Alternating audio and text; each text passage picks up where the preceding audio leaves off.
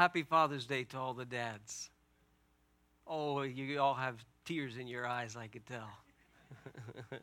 Happy Father's Day. Uh, Father's Day is one of those days, and there are a few of them in the calendar year. You got Father's Day, you got Mother's Day, you got Christmas Day, you've got New Year's Day, you've got Easter, uh, you've got Thanksgiving, and we celebrate these things every year. Uh, and yet the culture keeps changing all the time. Yet we still celebrate these these days, and it gives us a, a chance to uh, take a look. Uh, sometimes we, we take a take a deep breath and we sort of survey the, the world around us. We look at culture. It gives us an opportunity to pause. Uh, and when it comes to to thinking about Father's Day, um, we need to zoom out a little bit and just acknowledge what's going on in our world and in our culture uh, as it relates to fathers. Um, we face a time today of unprecedented change in culture. The, the, the speed at which things are changing, the way that things are changing, especially as it relates to roles of, of parents and people and relationships and communication and all these things, this is changing rapidly. And uh, some have argued that the world has never seen this type of change in this type of way. It's unprecedented uh, what we see. So, uh, uh, from the cradle to the grave and everything in between, um, we can now make our own decisions about all of these things.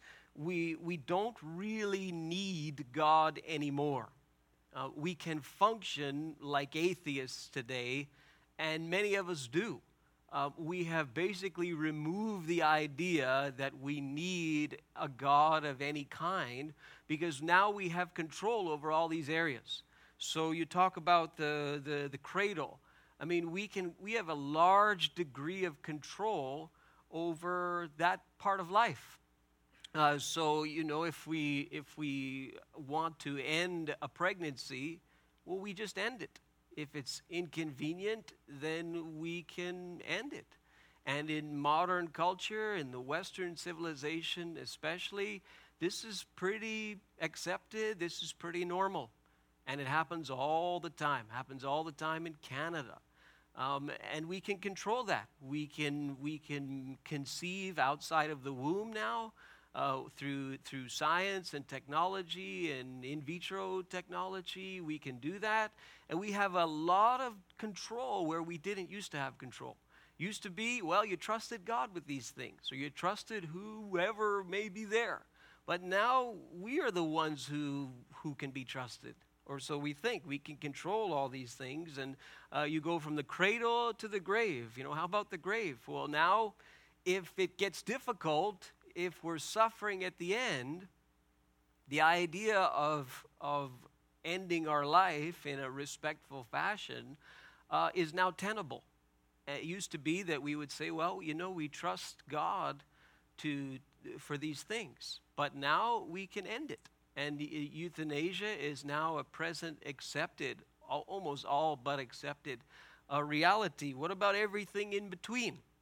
Uh, now we, we redefine roles, we've redefined relationships, we've redefined the marriage relationship. Now we're redefining gender.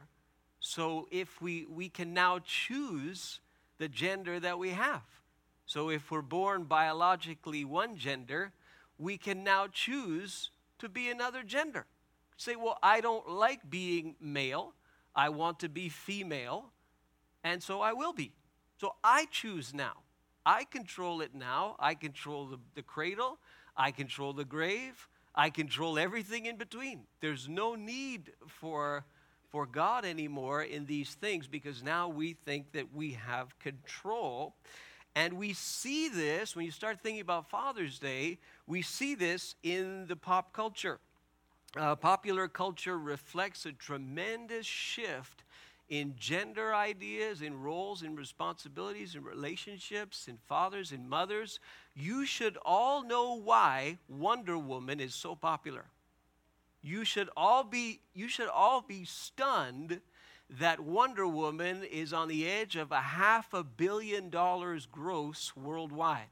and Wonder Woman is playing in this, in this uh, building. Uh, and this is a tremendous, tremendous pop culture phenomenon, the popularity of this film, which I'm told is not a bad film. Uh, but this is reflecting something that we see in pop culture. Uh, those of you who, who go to the movies, and I'm a real student of popular culture. I like to see what's popular, what's not popular. I like to see what people go to see in the movies. I want to know what they're watching, what they're listening to, all of this kind of thing. And there is a real, this is a hit, hit film. But do you know it's the perfect time for a film like this to come out? Wonder Woman, in the, in the words of Focus on the Family, the Christian uh, parachurch organization, has a terrific website called Plugged In and they review every single piece of pop culture. And they'll tell you it has this in it, has this in it has this in it. And my family, we always look at plugged in before we watch anything on the movies or television. Say, well, what does plugged in say about it? Uh, so we, we, we look at that, and if it's got under three stars, we usually avoid it. Uh, if it has three or more, we usually are in there. And so, even in the eyes of, of Focus on the Family and Plugged In, they talk about this phenomenon.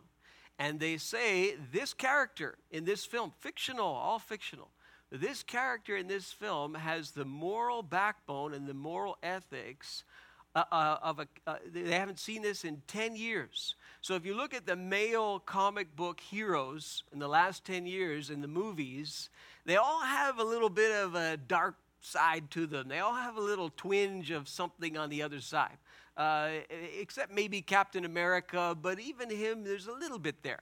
Well, not her. She, she has backbone, she has ethics, she has integrity. I mean, she is everything that the guys were not. Um, and she's whatever, uh, you know, 130 pounds, and of course she can overpower, you know, an army, an army of men. Um, and we see that what this this is reflecting something where, where men are beginning to ask themselves the question, fathers are beginning to ask themselves the question, what am I really here for? What really is my role? What really is my purpose? Am I really necessary anymore? Because it seems like maybe I'm not. And lest we think that this is just a reflection in pop culture, uh, pop culture not only reflects the culture, but it also influences the culture. I found a, an article in, of all places, Scientific American, which is no friend of Judeo Christian values at all. And Scientific American, June 2015. Uh, the article is about uh, superheroes in popular culture, in particular women, and what that does and how that influences young girls in perceptions of themselves. And they conclude the article by saying this gender related information, this is Scientific American, gender related information conveyed in popular media can affect personal perceptions and cultural standards about gender. And that's what the, the, this film is doing. It may be in good ways, maybe in bad ways, but that's what it's doing. So it's not only reflecting, it's also contributing to an overall broad question as it relates to men, well, what's what what am I really doing here? What really is my role? And men, if you realize anything today, if you if you grasp anything, men and fathers, you'll know this to be true. Men need to be needed. They need to be needed. We need to feel like we're doing something that makes a difference. We need to be filling a role. We need to be stopping a gap. We need to be plugging a hole. We need to be doing something that benefits something else or someone else. We have this need to be needed. And what the culture is saying today is you may be an option now. You may not be a necessity anymore. Men and fathers, you may just be an option. And this is the confusion that's beginning to propagate the minds of men and the minds of fathers, especially in the Western culture. I saw an article um, uh, in the media recently, and what you had was you had a person who was born biologically a woman. And she did not want to, to be a woman anymore, and so she made herself a male. And you know, they do hormone therapy and surgery and all this kind of stuff. So she became he, and now he's a male. And uh, yet, and, and his, his partner, who's a biological male, um, he became pregnant through his male biological, his biological male partner, if you're following me so far. So he is now pregnant by his partner who's a male. And so when the baby's born, can I ask who's the who's who's the mother, who's the father? Is the father and mother one person now? Uh, does he have two fathers and one mother? Do, do you see the confusion? And this begins to raise the question and the issue. Whoa, whoa hold on a second here. What, what, what is the role of a, of a father in the culture? Um, it, we've, we've found a way, we think, to push God out of the way and to, in many ways, make especially dads optional. You don't hear this kind of discussion about moms. Uh, we're not yet going there. I think we will, but especially the dads, they're taking it on the chin. Um, and what the culture has done, is a brilliant argument uh, by the whole LBGTQ community. There's a brilliant argument that has won the day. And the idea is that, well, my choices in these things, the, this is my civil right to choose this. So it's based on the foundation of this is the way that I am, this is who I am, this is the way that I was born, and therefore it is my civil right to have this. So if a person says, Well, I may have been born a biological female, uh, but that's not really what I want, that's not who I am. And I have a right to now become a male, and the culture better respect that right because that's my civil right. And so now two males can cohabit, can marry legally, two females can. Why? Because it's my civil right to do this. And this is a brilliant argument because if you say no to that, what are you doing? You're discriminating against a person. Uh, we, need to, we need to acknowledge first and foremost in this whole thing as it relates to fathers just to put something on the table for your consideration today, can I just say there is an enormous difference between men and women? Would you, would, you, would you give me at least that this morning? So, you know, maybe the men can look around at the women in the room and the women can look at the men in the room. You might notice a difference just, just visually, okay? There, there might be some differences that you acknowledge.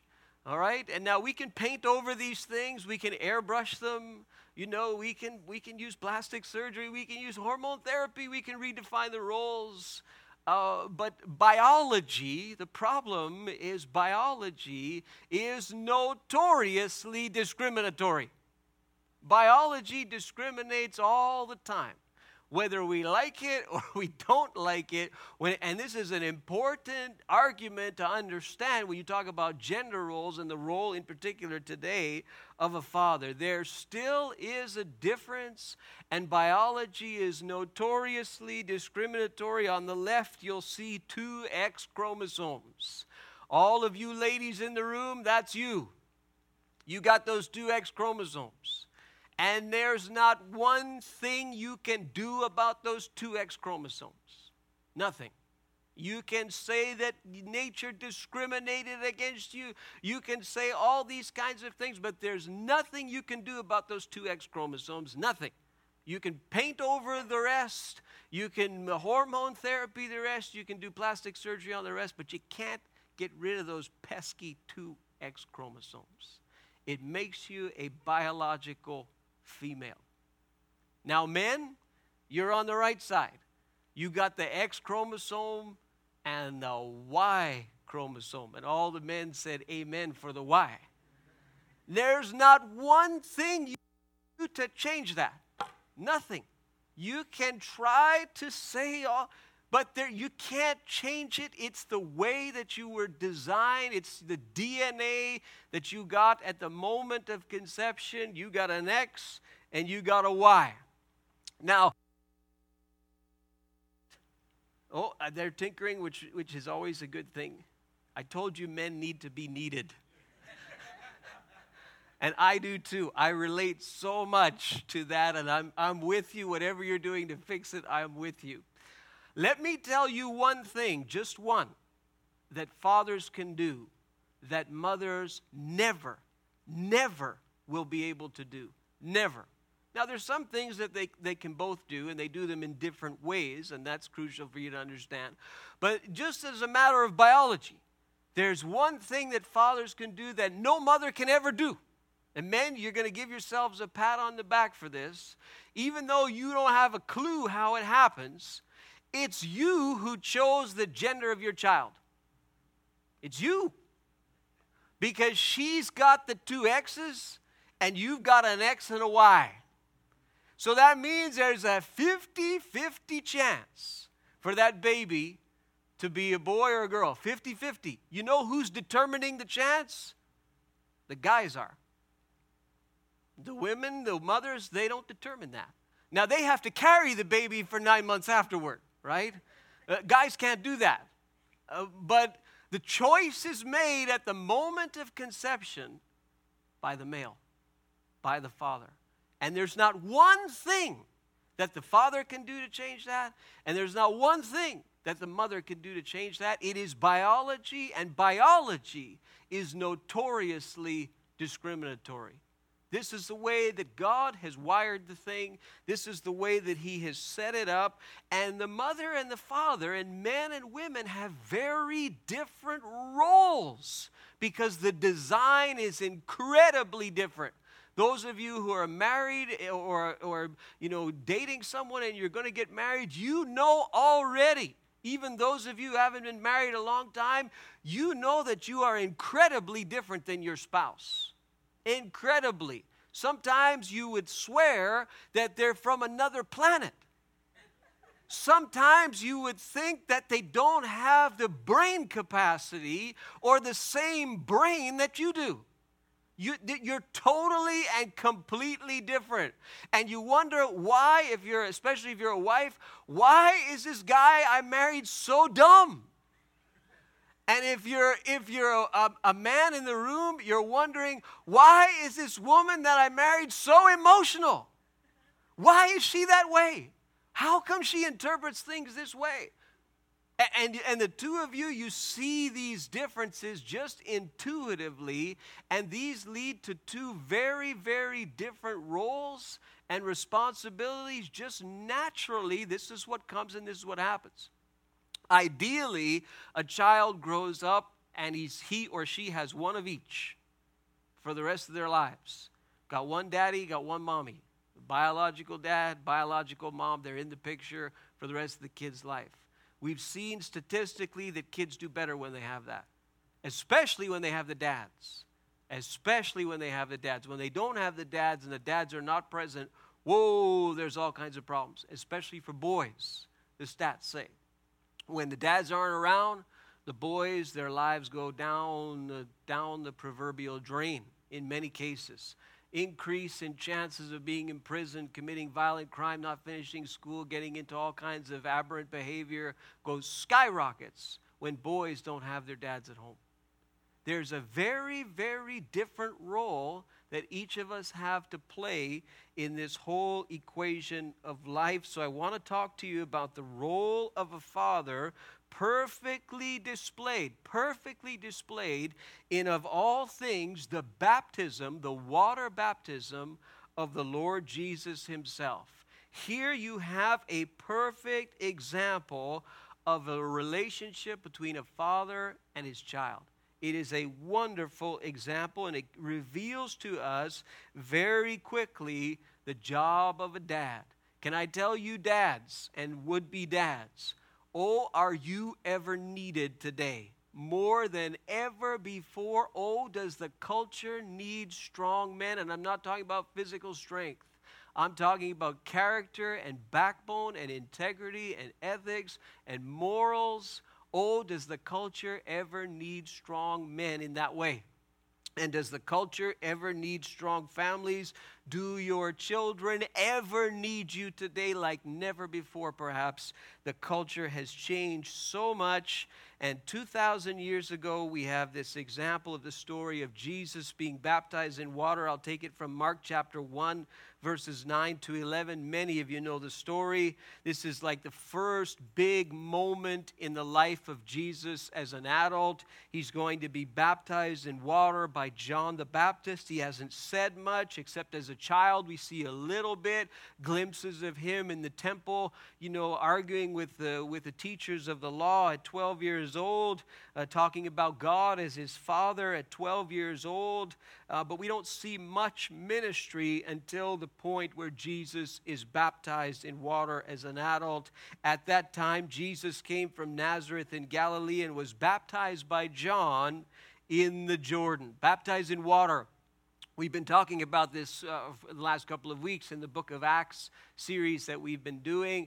And there's a buzz. There's people who have come to me talking to me about baptism in water and we will likely plan a baptismal service in the month of September. Stay tuned. I'll give you, give you info as I keep getting more and more. Jesus was baptized by John in the Jordan River. And just as Jesus was coming up out of the water, he saw heaven being torn open and the Spirit descending on him like a dove. And a voice came from heaven. Look carefully at the words that are said. You are my son, whom I love. With you I am well pleased. You have an example, dads in the room, of what to do just by looking at that sentence very, very slowly and very, very carefully. You are my son, whom I love with whom I'm well pleased. If that's the only thing you're able to say to your child, you're on the right road. If you can't talk much or say much or relate much, but you can say that, you are on the right road, my friend. You are my son, whom I love, who I'm in whom I am well pleased. And let me go with it, go through this with you one at a time. What each part of that sentence means. Just before we get there, remember what happens next. Jesus immediately heads into the wilderness and goes on a period of trial and temptation where he does not eat or drink for a month and 10 days, 40 days. And he is tempted by the devil viciously for 40 days or in that in the course of that period. And what is it that the tempter says to him? If you are the son of God, do such and such. If you're the son of God, why don't you take the stones and turn them into bread. You're the Son of God, aren't you? Aren't you hungry? What does he say? If you are the Son of God, why don't you jump off of this high point of this temple? Because he'll catch you, won't he? You're the Son of God, aren't you? Why don't you bow down to me and I'll give you all of this power and all the splendor of the world that you see? If you are the Son of God. And what did the Father just tell him? You are my Son, whom I love, in whom I'm well pleased.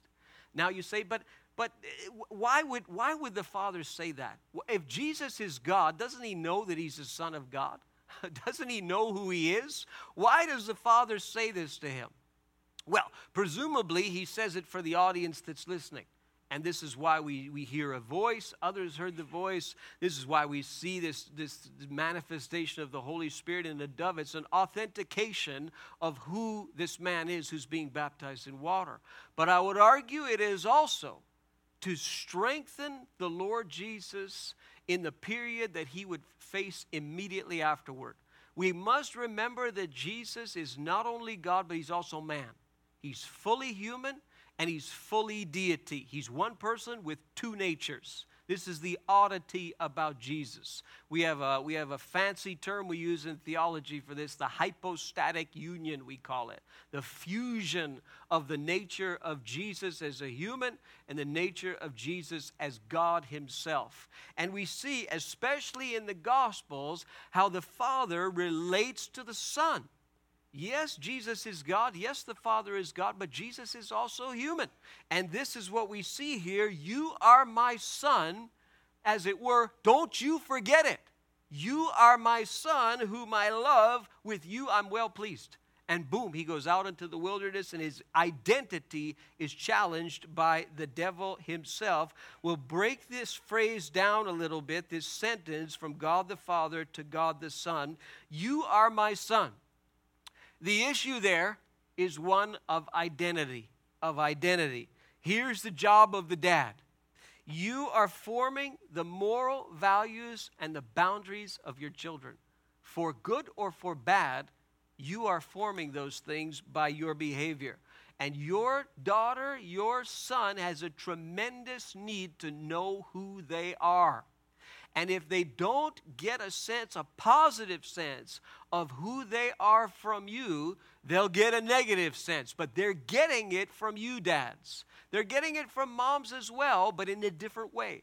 From dads, they're getting it as this is a formation of their moral values and their boundaries and the need that they have, the question that they have who am I? I told you I'm a student of pop culture, and I want to show you an, uh, an amusing clip, perhaps, from a movie, one of the best Father's Day movies I've ever seen Cloudy with a Chance of Meatballs. Go ahead with the first clip. Honey, I think your shoes are wonderful. You go so people probably thought that these guys were weirdos too. But that never stopped them. I was saving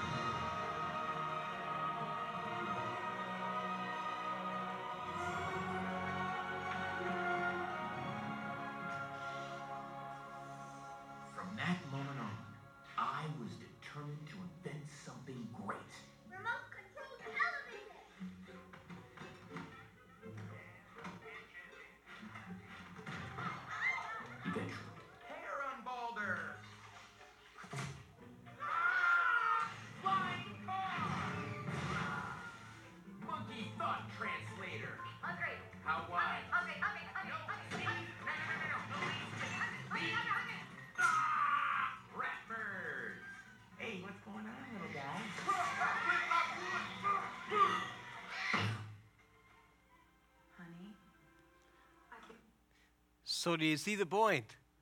So, this little boy, he's a would be inventor. He's got a very clever mind. And the mom comes, and she, in the movie, she has, she's deceased. It's a flashback. The boy is now living with his father, who's the big, burly guy with the mustache, who doesn't talk much. And he recalls this boy, the time when the, the mother gave him that lab coat and what she's doing there is She's forming some of the moral values and the boundaries of who he is. He's discovering who he is. And from that day forward, he begins to create all of these bizarre inventions. Uh, but you see, his dad in the movie is kind of a bystander. He's the one with his, you know, his mustache is being ripped off, his beard's growing. He's, he's just looking at his crazy son wondering, what in the world have I created? And you see in the movie the relationship between the father and the son and how it changes throughout the movie. It is a brilliant uh, Father's Day movie. Those of you who are, you, sit down with your kids uh, tomorrow and watch it on Father's Day. Really, really well done. uh, forming the question of who am I? My question about that clip is where was the dad? The mom had a powerful influence in the child's life. The dad, not so much. And you'll see in the other two clips that I show you uh, what that does to the child. John chapter 1, verse 12. When you form healthy moral values and a healthy sense of identity, you answer that question positively for a child, who am I?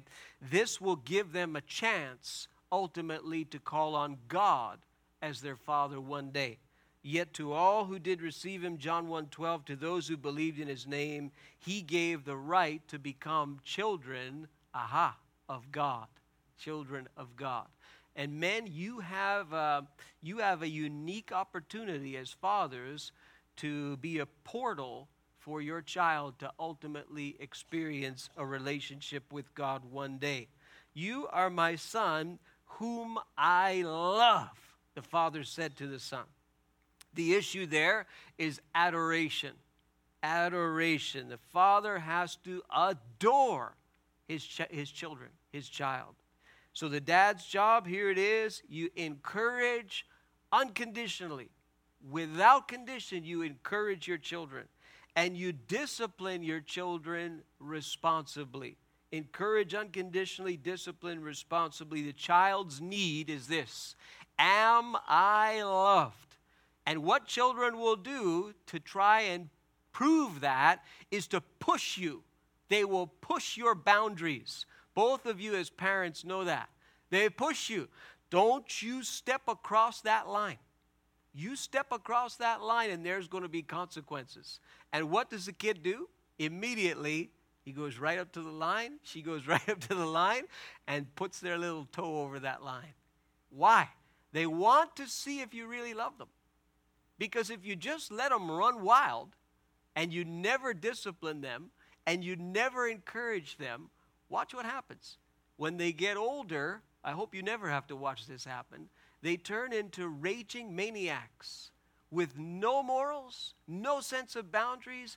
They can do anything they want, no sense of consequence. Why? Because nobody ever taught them and showed them those boundaries by disciplining them and by encouraging them without condition. So, Ephesians chapter 6 and verse uh, 4. Ephesians 6 and 4. Uh, Fathers, do not exasperate your children um, instead, bring them up in the training and instruction of the Lord. Do not exasperate them. Colossians, he says the same thing. Fathers, do not embitter your children, or they will become discouraged. And many of us dads, our mantra is I do not want my child to be like me. So I will drill it into them. Don't do this, don't do this, don't do this. What's wrong with you? La, la, la. And all we're doing is a negative form of discipline. It's, it's not an encouragement, it's negative all the time. We're always shaking our heads, we're always looking down on that kid. Oh, I don't want you to end up like me. So we discipline in that fashion. This is not what the Bible is saying. It's saying don't embitter them, they're going to become discouraged. Uh, don't exasperate them, but bring them up in the training and instruction of the Lord. You're to encourage, and you're to encourage them unconditionally. You only get them for a period of years, and that's it. They're going to leave. Why don't you do so from a position that's positive rather than negative? Maybe you don't want them to end up like you, but that shouldn't be the position that you parent from. It should be no, I want them to be like Christ. It's not that I don't want them to be like me, I want them to emulate the character of Christ. How can I encourage them in that way to do that kind of thing? Proverbs chapter 22, verse 6, one of the most misinterpreted and misapplied passages for parents ever in Scripture. Start children off in the way that they should go, and even when they're old, they will not turn from it. How do we misinterpret? We say, oh, we take the kid to, to, to, Sunday school, or in our case, uh, Saturday at City Kids. Take them there, bring them to church, get them involved in all this stuff. You train them up in the way they go, and they'll never depart from it. So the idea is, well, even if they backslide, you know, they'll come back because they have that formation. That is not what the text means at all. The text is actually a riddle. This is a proverb that's written in a style where you can approach it from several different kinds of angles. It's written intentionally that way. If you look at the language and the Hebrew, that's the way it's written. It's a bit of a riddle. Train up a child in his way. The question would be in the mind of the people who read it in, the, in that time what way? Train up a child in his way, and when he's old, he will not depart from it. So it's what way? So the idea of the passage is you need to discover the way your kids are wired, and you need to train them up in that way. It may not be your way, it's their way. It's the way that God has put his stamp on them. What is that way? How did God wire your kid? Figure it out and train them up in that way. And when they're old, they will not depart from that way. That makes logical sense, yes? Because I know some parents and they brought their kids to church and they did all those things and their, their kids are far, far, far from God. And they and they they hear this verse and they feel guilty and they feel like, oh, you know, when's my kid gonna come back? That's not the point of the verse. The point of the verse is how did God wire my kid? I need to find that and I need to encourage them and motivate them and cheer them on in that way. Because when they're old, boy, they're going to stick to that way. Whatever the way is. Maybe if you're a dad and you're a jock and your kids are not athletic at all, and they play piano and they do non athletic things, that doesn't give you the right to say, What's wrong with you? What's wrong with you, son? You know, or if it's a daughter, why is she into like like athletic stuff and male stuff traditionally male stuff? Why? That's bad. She needs to be into makeup and things like this. No no no. You need to look for the way that god has designed your kid. If they have interests that propel them in a direction that may not be your choice per se it's not up to you. So my daughter my daughter is is she she's very artistic and she she loves to compete. She's very athletic, and she she's on a competitive dance team. Like she's at a studio seven eight hours a week. She competes, uh, you know, in different competitions. We drive her here and there. I'm the taxi cab driver. I mean, I don't have a clue what the names of some of these things are, and the I mean, she knows all of these things, and and so my role as a dad, well, I got to train her up in that way. I mean, I don't dance. I don't like dance, like, I don't dance. But she does. So train her up in that way and support her and encourage her. Thank God she doesn't like hip hop. Just saying, thank God. That's a, that's a joke. Just a joke, yeah. Thank God she doesn't. But train up a child in his way, in his or her way. When they're old, they won't depart from it. Um, and this is, a, this is a powerful truth that we need to realize. Encourage them unconditionally, even if their interests may be different than yours as a parent, and discipline them responsibly. So, Hebrews chapter 12, verses 5, from 6, uh, 5 and 6, quoting again from the Proverbs. And have you completely forgotten? This word of encouragement. He's talking to the writer of Hebrews, talking to the, the Hebrew believers uh, about the way that God disciplines his children. Have you forgotten this word of encouragement that addresses you as a father, uh, uh, addresses you as a father addresses his son? It says from Proverbs, My son, do not make light of the Lord's discipline and do not lose heart when he rebukes you. Because the Lord disciplines the one he loves and he chastens everyone he accepts as his son. If there's no discipline, the evidence, the proof of love is not necessarily there for the kid. Makes them very nervous. No discipline. Verse 9, moreover, we have all had human fathers who disciplined us and we respected them for it. Now, we will respect them for it if they do it properly. We won't if they do it improperly. How much more should we submit to the Father of, of our spirits and live? They disciplined us for a little while, our dads, as they thought best, but God disciplines us for our good in order that we may share in His holiness. So we're to encourage unconditionally, we're to discipline responsibly, and we're to love, love, love our kids in that fashion. We go to clip number two from Cloudy with a Chance of Meatballs.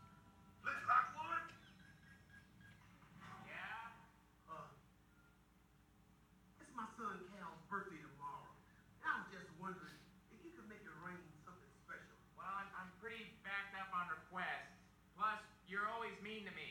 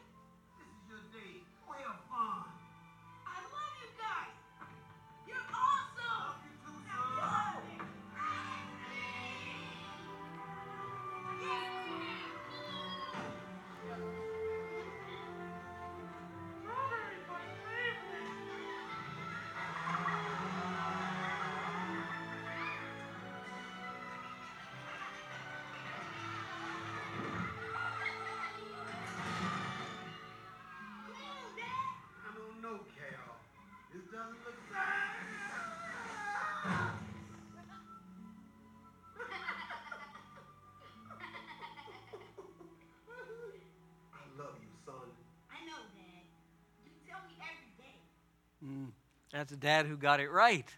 It didn't matter all the ice cream and all that stuff. In the, in the story, the, the inventor, Flint, who's, who has big relationship problems with his own father, he, he invents this machine that can turn water into food, any kind of food he wants. And so when the, the police figure there, who, who's a pretty good dad, you know, asks for a favor from Flint, he first says, No, no, no, you're always mean to me. But then when he throws in that father card, he finds a soft space in the inventor and he says, Ooh, I have an idea. And he creates the ice cream. But do you see how the father loves his son, loves his son, loves his son? You, I love you, son, I love you, son, I love you, son. Oh, my. If we would just get that through our heads, you are my son, whom I love, in whom I'm well pleased. The healthy fathering can lead a child to see their value before God Almighty because their natural father loved them enough to encourage them, to discipline them in a healthy way, and that made them feel like they were a person of value before God. Not insignificant, but a person of tremendous value. And the last part of Jesus' phrase there, in whom I am well pleased. In whom I'm well pleased. This is the issue of affirmation. It's another way of saying, I'm proud of you, in, in this case, son. And the dad's job to commend, to cheer, to celebrate their children. It's similar to the, the, the loving aspect there and the adoration, but to command, to cheer, and to celebrate because that child has a tremendous need. They ask themselves the question, Am I enough? So the, the, the girls are asking themselves today, Am I pretty enough? Uh, the boys are asking themselves today, Do I have what it takes to, to make it in this world? Am I enough? Or is there something wrong with me that I won't make it? I'm not pretty enough. I'm not smart enough. I'm not good looking enough. I'm not strong enough. Oh, I don't have the stuff. Whatever it is, this is the question that kids are asking themselves. And when they see things in the popular culture, by the way, that show them unattainable standards, it demeans them all the more. Uh, the Scientific American article made that very clear uh, in their 2015 June uh, issue. Am I enough is a question that's being asked. Uh, 1 Thessalonians chapter 2 and verses 11 to 12, Paul says this to the church there For you know that we dealt with each of you, we as Paul and his team, we dealt with each of you as a father deals with his own children. Hmm, how? Encouraging, comforting, and urging you to live lives worthy of God who calls you into his kingdom and into his glory. You commend them, you comfort them, you urge them to live lives worthy of God. You commend, cheer, celebrate. And when you do that, again, it gives that, that child a sense of I'm valued. I know that I can make it in this world because this is what my daddy told me. And it's a tremendous, tremendous privilege that we have, and we're looking for it all the time. I have met so many adults, both male and female, who do what they do and whose lives are driven to please a man who is now in the grave. I have literally sat down with men and women, they're driven to please their father, and their father may be in the grave already and passed away already. And that's why they do what they do. That's what drives their lives is to, is to hear someone say, I am proud of you. With you I am well pleased. And they never heard it. And when they don't hear it, it's like a, it's like a knife that goes through their soul. Let me show you the last clip from Cloudy with a Chance of Meatballs.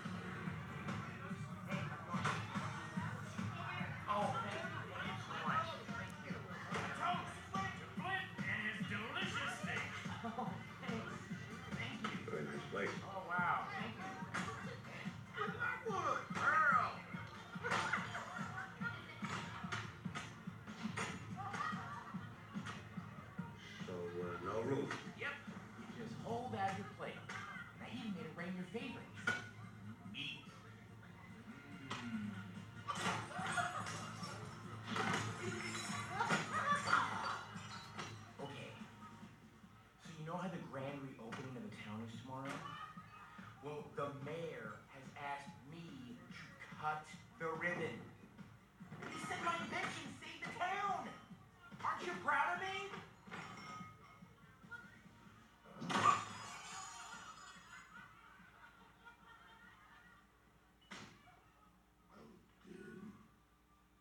Doesn't this steak look a little big to you?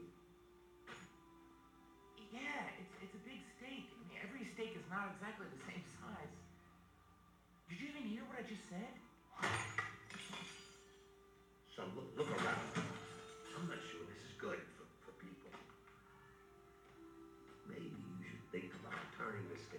Making everybody happy. Everybody except you. When are you gonna accept that this is who I am instead of trying to get me to work in some boring tackle shop?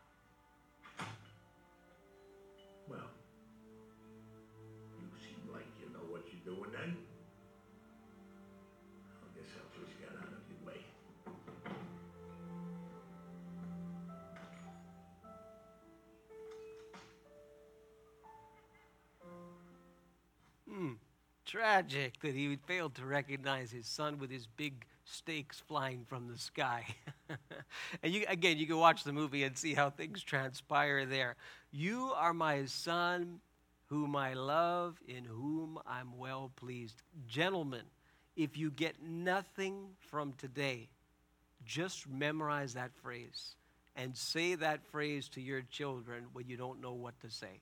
I'm telling you, the impact that it's going to make on their lives is going to be more profound than anything that you can ever imagine. Just copy the words that you see and say them to your children over and over again, and you're going to see the difference.